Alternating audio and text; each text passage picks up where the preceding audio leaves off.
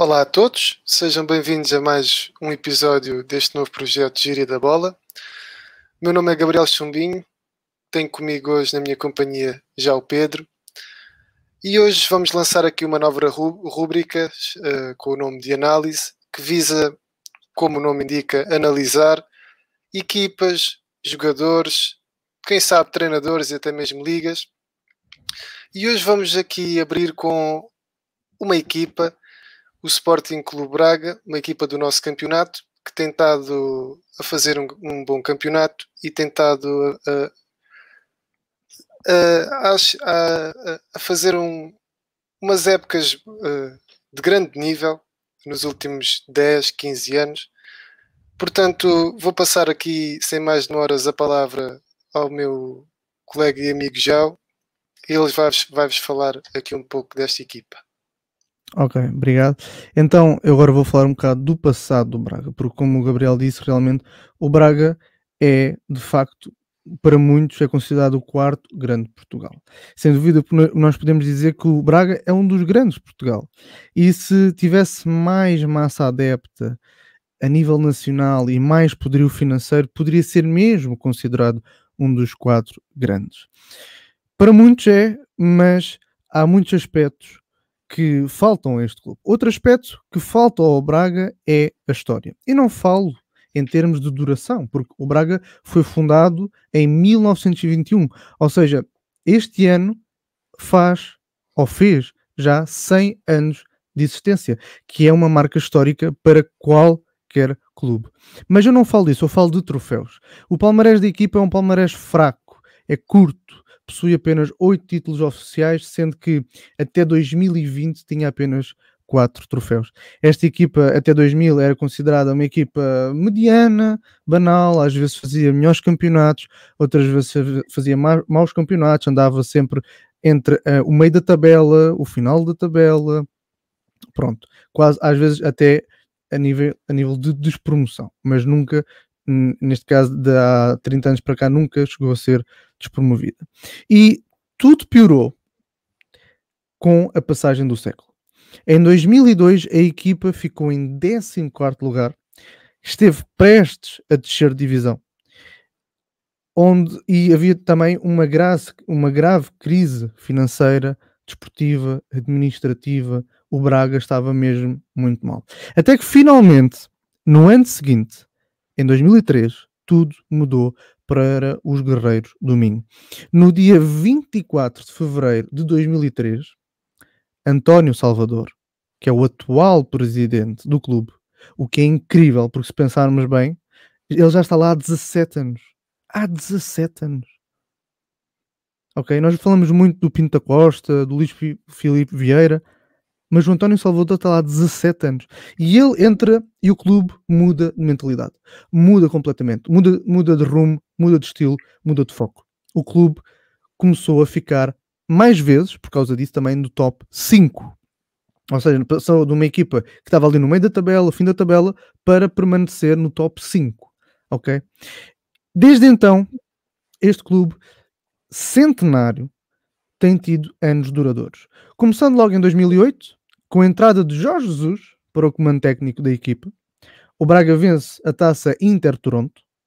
Para quem não sabe, é, era, é, era a antiga taça, o Inter Toronto era a antiga taça, basicamente para aquelas equipas que não conseguiam disputar a taça UEFA na altura, ou a Copa UEFA, que eram as competições na altura, então havia esta competição. É, é tipo uma Liga Europa para os fraquinhos, ok? Pronto. É tipo uma Liga Europa, no fundo. E o Braga conseguiu vencer esta taça, tornando-se assim o quarto clube português a conquistar não esta taça, mas qualquer tipo de competição europeia. Portanto, já tem o seu peso. O Jorge Jesus, que iria depois, nessa época, no ano seguinte, sair para o Benfica. No ano seguinte, em 2009, conseguiu a melhor classificação na Liga Portuguesa, alcançando o segundo lugar, com o treinador que era, foi o Domingos Paciência, Uh, no ano seguinte, em 2010, o clube alcança a final da Liga Europa contra o Porto, mítica final. Muitos se recordarão dessa final, desse ano especificamente. Nesse ano também o Domingos Paciência sai para que na época seguinte vá treinar o Sporting. Em 2011, um ano depois, entra para o comando técnico outro treinador nosso conhecido. Quem ele? Quem mais ele senão? Leonardo Jardim. Que conseguiu outro feito, acabar em terceiro lugar. O que até hoje só aconteceu três vezes na história do clube. Em 2012, mais um feito histórico, a conquista da taça da Liga contra o Porto, com José Peseiro no comando. Dois anos depois, na época 2015-2016, chega a Braga Paulo Fonseca, que alcança os quartos finais da Liga Europa, consegue chegar às meias finais da Taça da Liga, termina em quarto lugar e conquista pela segunda vez na história a Taça de Portugal. Outro feito histórico para o clube por, pela dimensão da taça no nosso país. Depois, Paulo, Paulo Fonseca vai para o Porto e chega Abel Ferreira. Não sei se o conhecem, ouvi dizer que ganhou uma Libertadores ou que é. Então, nas duas épocas seguintes em que o, o Abel Ferreira esteve lá, ele treinou uh, o Braga é? e em 2017-2018 o clube bateu um recorde de pontos e de golos marcados numa liga. Claro, o recorde do próprio clube. Mas nesses dois anos, ele fica dois anos consecutivos em quarto lugar, sendo que fica sempre muito perto do terceiro, o que é espantoso para uma equipa com o poderio financeiro do Braga, não é? Até que por fim, na época 2019-2020, esta mais próxima de nós, foi o atual treinador do Sporting, Ruben Amorim, o treinador eh, foi o treinador do Braga, que ganhou a Taça da Liga e conseguiu ficar em terceiro lugar. É mais uma época brilhante para os minhotos. Quero lembrar que em todos estes anos o Braga conseguiu sempre jogar em fase de competições europeias, seja a terceira eliminatória da Liga Europa, ah, pronto. seja em qualquer ano destes que eu agora referi, neste, nesta última década, nestes últimos 10 anos, o Braga jogou sempre em alguma competição europeia. Ou seja, o Braga tem conseguido muitos feitos. Algo incrível é o facto de quase de dois em dois anos este clube mudar de treinador e a equipa continuar sempre estável e focada no pódio do campeonato e na conquista de taças. Além disso, consegue sempre vender os seus treinadores como se fossem jogadores. Isso é muito interessante. Para falar em jogadores também, a equipa do Braga também fez boas vendas ao longo destes anos, sendo o seu expoente máximo alcançado esta época com a venda do Trincão ao Barcelona por 31 milhões de euros e também com a venda de Paulinho ao Sporting por 16 milhões de euros. Outros dois jogadores conhecidos que foram vendidos do Braga foram o Rafa e o Pizzi, dois jogadores atualmente atuam no Benfica. Já para não falar, claro está, do Éder, o nosso conhecido Éder. Por isso, como podem ver, o Braga tem perfil de grande, mas apesar de não ser com, uh, oficialmente considerado um dos grandes. Porém, toda a sua história e a sua história mais recente demonstram o grande, a grande potencialidade desta equipa. E se calhar com outro tipo de massa adepta, eles hoje seriam um grande, sem dúvida. Se não tivessem só adeptos em Braga, mas por todo o país, de certeza que hoje era considerado um quarto grande e, claro, se tivesse mais alguma história no passado. Esta foi a história do Braga. O Braga é uma equipa interessante a nível de história. Claro que há aqui um nome de referência, que é o seu atual presidente, o António Salvador, que ele de facto salvou, por assim dizer, o Braga. Bem, esta foi a história e agora o Gabriel, tu queres falar agora também mais do presente desta equipa, não é? Sim, um, isso é muito interessante. Uh, nós que, que, vemos futebol há coisa de 15 anos, não é? Temos a noção de que o Braga e as pessoas que são da nossa, são da nossa idade têm, pensam que o Braga se calhar sempre foi assim, uh, sempre ali no terceiro, quarto lugar, ali a, a tentar chegar ali às fases uh, finais de, de, todas as competições a que está inserido mas como tu bem disseste, nem sempre foi assim e o grande responsável para isto estar a acontecer é o, o seu atual presidente. Um, mas pronto, as pessoas vão querer saber também, as pessoas que nos assistem vão querer saber também um bocadinho do que é o Braga da atualidade, uh, apesar de não ser não, de estar ao alcance de todos, não é? quem acompanhou o futebol português sabe mais ou menos quem faz parte do, do Sporting Clube Braga, treinadores, jogadores, um, mas pronto, para quem não sabe e para quem sabe, para quem sabe, vamos aqui relembrar que o Braga está a fazer uma ótima temporada. Uh, é engraçado hoje estarmos a falar disto hoje depois de uma derrota e uma derrota que pode ditar aqui a, a eliminação na Liga Europa, mas não, não, não podemos esquecer que o Braga está a fazer uma grande, uma grande temporada, não é? Uh, está atualmente no terceiro lugar, ocupa esta posição com 40 pontos em 19 jogos, tem apenas mais dois pontos que o Benfica, menos um ponto que o Porto. É certo que a distância para o primeiro lugar, que é o Sporting, já vai longa, mas isso também nunca foi uh, um objetivo afirmado, uh, quer pela presidência, quer pelo treinador. O, objet o objetivo, claro, que é uh, jogar a Liga dos Campeões na, na próxima temporada, seja com o acesso direto, que é o principal objetivo, se não for conseguido com uma pré-eliminatória no terceiro lugar. Um, pronto, isto é a situação no campeonato. Tem alguns golos sofridos, uh, mas também tem muitos golos marcados. Portanto, é um, é um ataque forte, é uma equipa bem organizada, uh, gosta de, de, de, sair a jogar bem, como eu já referi no podcast semanal que teve, que teve início na segunda-feira. É uma equipa que gosta de sair a jogar com bola, pausadamente, ataque organizado. Como eu referi, não tem medo de jogar para trás. Um, e é isto que, que faz do, do, Braga o quarto grande atualmente do, no futebol português, porque não é só no campeonato que, que, eles estão fortes. Nas competições internas, conseguiu o segundo lugar agora há bem pouco tempo na taça da Liga, perdeu apenas um zero na final contra o Sporting, num jogo até equilibrado, como já tem vindo a ser hábito. Na taça de Portugal mantém-se vivo, depois de empatar a duas bolas em casa, frente ao atual detentor do troféu, que é o Futebol Clube do Porto, que, e não é só o atual detentor deste troféu, é, é também o atual campeão nacional e também o, o atual eh, detentor do título da Supertaça. Portanto, por aqui podemos ver que, que, o Braga está a fazer uma boa época. E depois, aliado a este bom desempenho a nível nacional, temos também que referir que o Braga foi o segundo lugar no Grupo G da Liga Europa, com os mesmos pontos uh, que o Leicester, foram 13 pontos que o, que o, Braga conseguiu. Atenção que o Leicester não é uma equipa qualquer, o Leicester é o atual terceiro classificado da Liga Inglesa, tem os mesmos pontos que o Manchester United, ok? Ok, que está a 10 pontos do líder que é o Manchester City, mas pronto, o Manchester City já revelou que está num patamar uh, superior a esta época. Mas é o Leicester, não é? E, e ficou num, numa boa posição.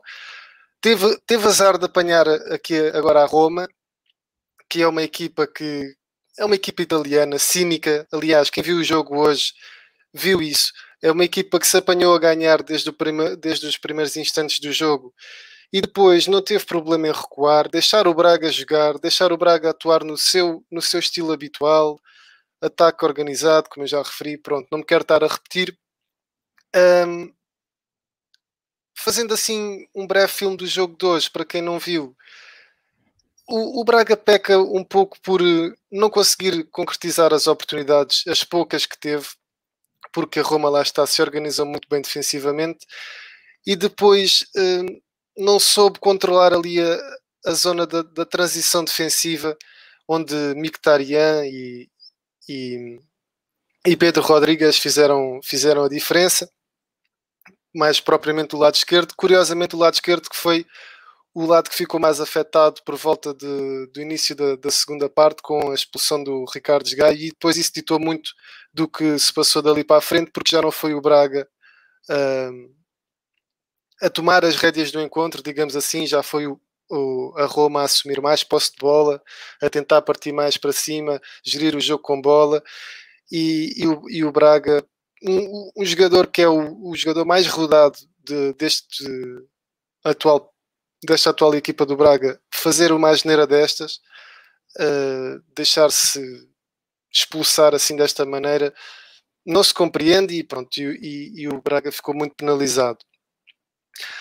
Uh, quero dizer ainda também que, ao contrário do, do, do, plantel que chegou à final da Liga Europa contra o Futebol Clube do Porto, como o, o já o disse, este, esse plantel era um plantel assim mais num, num, 11, num 11 experiente, tinha jogadores como Alain, uh, lembro-me Mossoró também, jogadores assim mais experientes.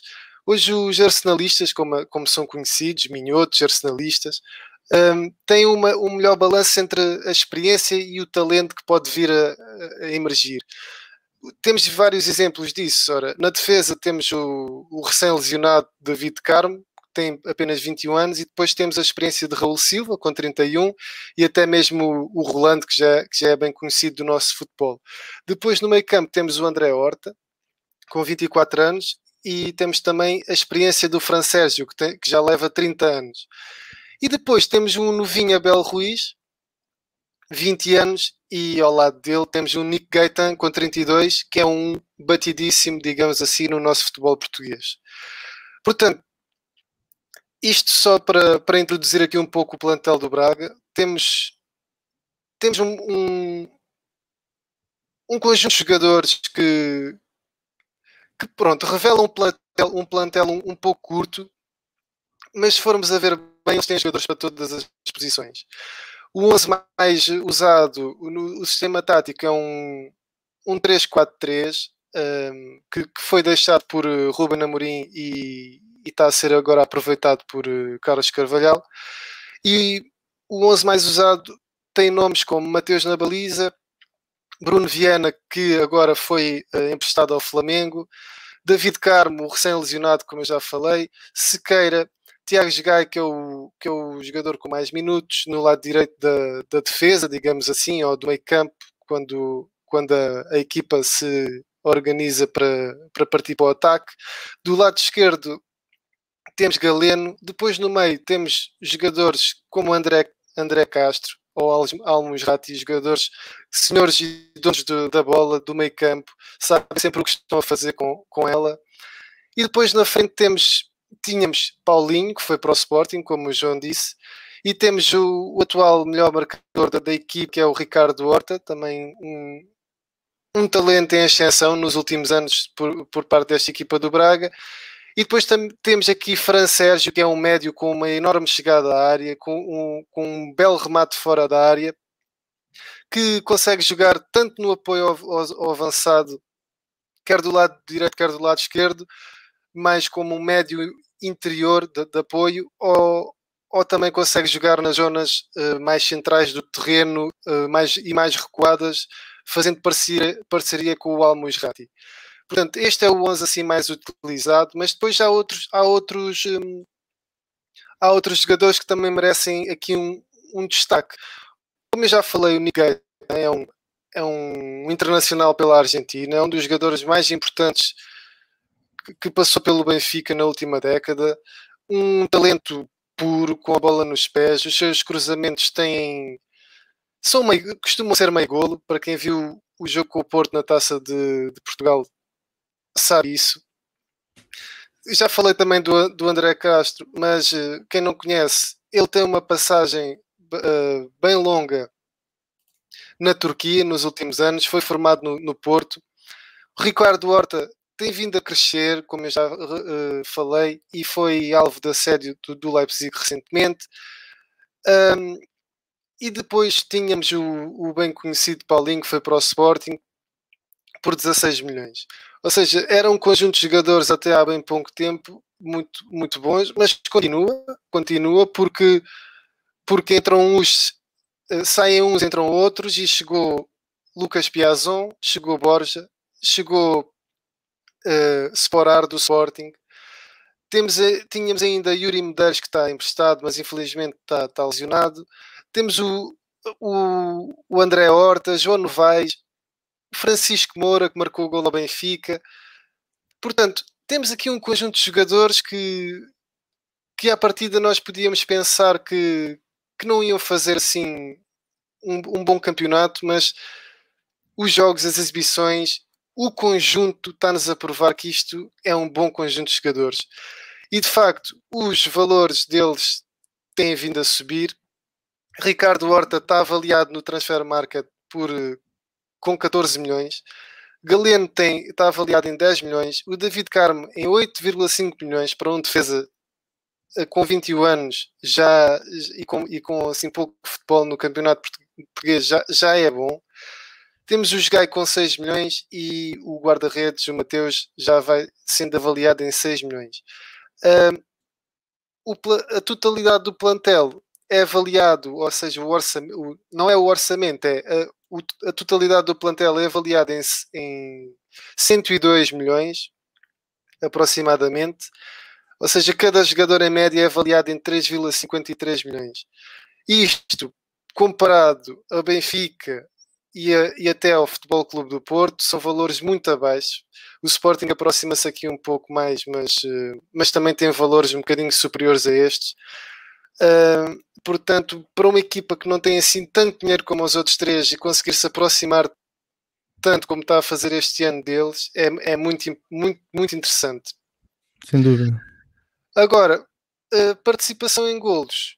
Uh, o Ricardo Horta, como disse, é o melhor marcador, já leva 11 golos e duas assistências. Pena não ter marcado hoje porque teve oportunidades para isso. O Paulinho tinha uh, até o último jogo do, com a camisola bracarense, levava 10 golos e 4 assistências. Fran Sérgio, como eu disse, e, e os, a estatística comprova, é um médio com, com boa chegada à área, já leva 6 golos e 8 assistências. E por fim, Galeno leva 6 golos e 5 assistências. No campeonato, o melhor marcador é o Ricardo Horta, tem 6 golos e situa-se no oitavo lugar da lista de melhor marcadores, melhores marcadores. O melhor assistente era Paulinho com 4 assistências no campeonato. E depois na Liga Europa é interessante perceber que é Galeno que está aqui em destaque. Um, pelo menos já a entrada para estes 16 aves final, estava no top da, da, da, lista de melhores assistentes. Levava quatro assistências, levava e leva quatro assistências. E depois, mais uma vez, Ricardo Horta uh, é o melhor marcador nesta competição da Liga Europa, com três gols e ocupa o top 16 na lista de goleadores. Para finalizar, porque já nos estamos aqui a estender aqui um pouco no tempo planeado, uh, é interessante fal falar de quem comanda esta equipa um, um treinador já conhecido do, do futebol português, já representou já representou algumas queres, equipas. Queres falar, queres falar dele hoje ou queres gravar só um programa sobre ele? Vê lá, não deixes tudo às pessoas também. Não, vamos aqui também para as pessoas perceberem quem é que está aqui na, na base do sucesso. Vamos dar aqui a conhecer aqui um, um por breves instantes quem é que é okay, é este, okay. quem é que é este homem, não é? Não, não vamos falar muito sobre, sobre, ele, se calhar podemos falar dele mais à frente. Uh, uhum. Mas só para dizer que este, que este homem que, que comanda aqui o, os bracarenses já, já jogou, foi, foi defesa e jogou no Braga também. Passou por lá uh, enquanto jogador em meados da década de 80 e depois uh, saiu e, e, voltou em 1991, 92, penso. E teve, teve passagens, como eu, como eu disse, por vários clubes do futebol português enquanto treinador, mas foi em 2009, 2010 que atingiu o seu ponto máximo quando chegou ao Sporting. Não correu tão bem como ele queria, depois saiu para fora, foi para o Besiktas, seguiu-se o Sheffield e conseguiu uh, treinar na Premier League coisa que poucos treinadores portugueses fizeram. Treinou o Swansea e na época passada regressou ao nosso futebol, onde levou o Rio Ave a um quinto lugar com os incríveis 55 pontos em 34 jogos, que é o que o nosso campeonato tem. Penso que foi a melhor, a melhor eh, pontuação de sempre do Rio Ave. Penso que foi.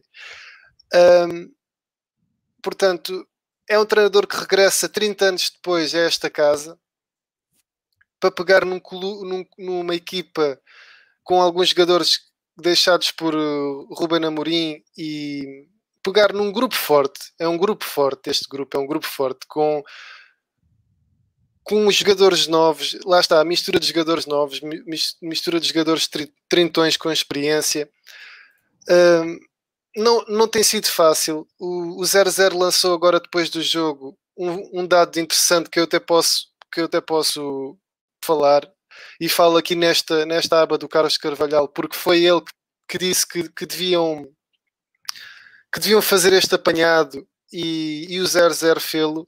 Ou seja, nos, último, nos últimos 30 e poucos dias, entre, entre 15 do 1 e 15 do 2, ou seja, num mês, o Braga é a equipa dos principais uh, campeonatos europeus que tem menos dias de descanso entre os jogos.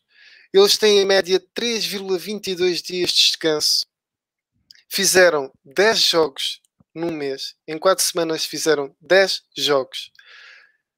Isto, o, o, é o, próprio, o próprio treinador diz que é, que é muito desgastante e acredito que nem na Premier League ele estava habituado a esta carga e muito, isto muito se deve, como é óbvio, ao facto do Braga estar inserido em todas as competições uhum. não é?